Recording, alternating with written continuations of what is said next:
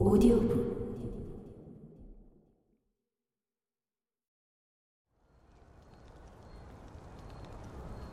걷다 보니 눈처럼 새하얀 육교가 나왔다.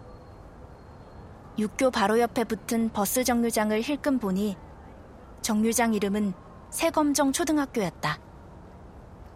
과감하게 오른쪽으로 방향을 틀어 동네 안으로 진입했다.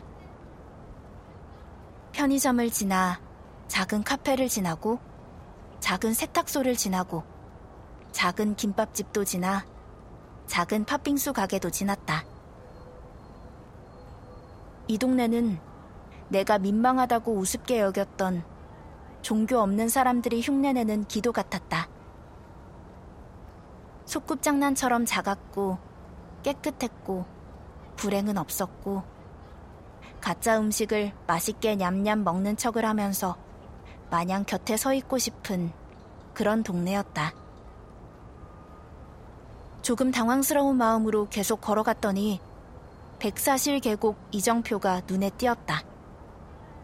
마치 드링크미 라고 유혹하는 듯한 이정표 앞에서 이상한 새검정 나라의 앨리스가 된 것 같은 기분마저 들었다. 나는 백사실 계곡까지 용기 있게 걸어 들어갈까 하다가 그냥 돌아섰다. 일단 배가 고팠다. 금강산도 식후경, 백사실 계곡도 식후경. 다시 처음에 봤던 이상하리 많지 새하얀 육교 앞에 섰다.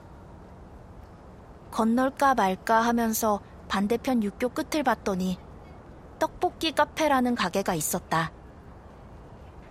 나는 떡볶이도 좋아하고 커피도 좋아하지만 어쩐지 내가 좋아하는 두 단어가 나란히 붙어 있는 것을 보니 좀 멋있지 못한 느낌이었다. 그러나 배가 고팠기 때문에 카페라는 글자는 무시하면서 하얀 육교를 건너보기로 했다. 떡볶이 카페에 들어서자 몇 개의 테이블과 그 사이에서 분주하게 움직이는 여성이 있었다. 정말이지 전혀 바쁠 일은 없어 보이는 공간이었지만 그는 바빠 보였다. 하긴 나 역시 그런 오해의 주인공으로 산다. 책방에 가만 앉아 정신없이 이메일에 답장을 보내고 정산을 해주고 있으면 사람들이 들어오며 한가하시네요 라고 말했다. 나는 아직까지 바쁘다는 사람들에게 바쁜 게 좋은 거죠 라는 말을 해본 적이 없다. 아니, 했던가? 그랬다면 내가 그 사람을 그닥 좋아하지 않았기 때문일 것이다.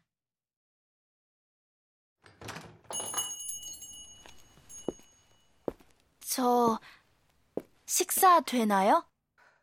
네. 주인장은 하던 일을 멈추고 쪼르륵 부엌으로 들어갔다. 나는 창가에 난 테이블에 가방을 내려놓고 부엌 쪽 카운터에 세워진 메뉴판을 응시했다. 국물 떡볶이와 양념 떡볶이가 눈에 들어왔다.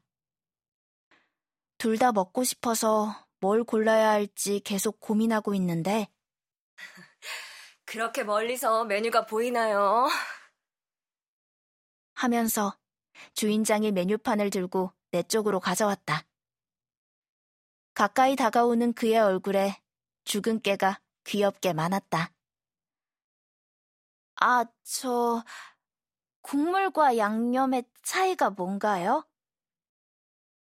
내가 쑥스럽게 물었더니 양념 떡볶이는 떡꼬치의 느낌이라고 그가 설명해 주었다. 나는 국물 떡볶이를 주문했다. 가게 안에는 빅뱅의 음악이 흐르고 있었다. 처음 들어보는 곡이었지만 그냥 알 수 있었다. 어떤 노래들은 이전에 전혀 들어본 적이 없어도 그냥 목소리나 곡의 무드만으로 누구의 곡인지 알 수 있다. 특히 허밍어반 스테레오의 경우에는 워낙 어린 시절 함께 보낸 시간이 많아서인지 전주만 들어도 이거 친구 이지린이 만들었구나 하고 알 수 있다. 나의 노래를 그렇게 짐작할 줄 아는 사람도 있을까? 조금만 들어도 나인지 단박에 알아주는 사람이 있을까? 신중택은 종종 아이유의 노래를 들으면서 이거 딸이 부른 건가? 하고 물을 때가 있다.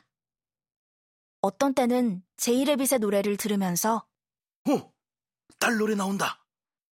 라고 한다. 쉬운 일은 아닐 것 같다.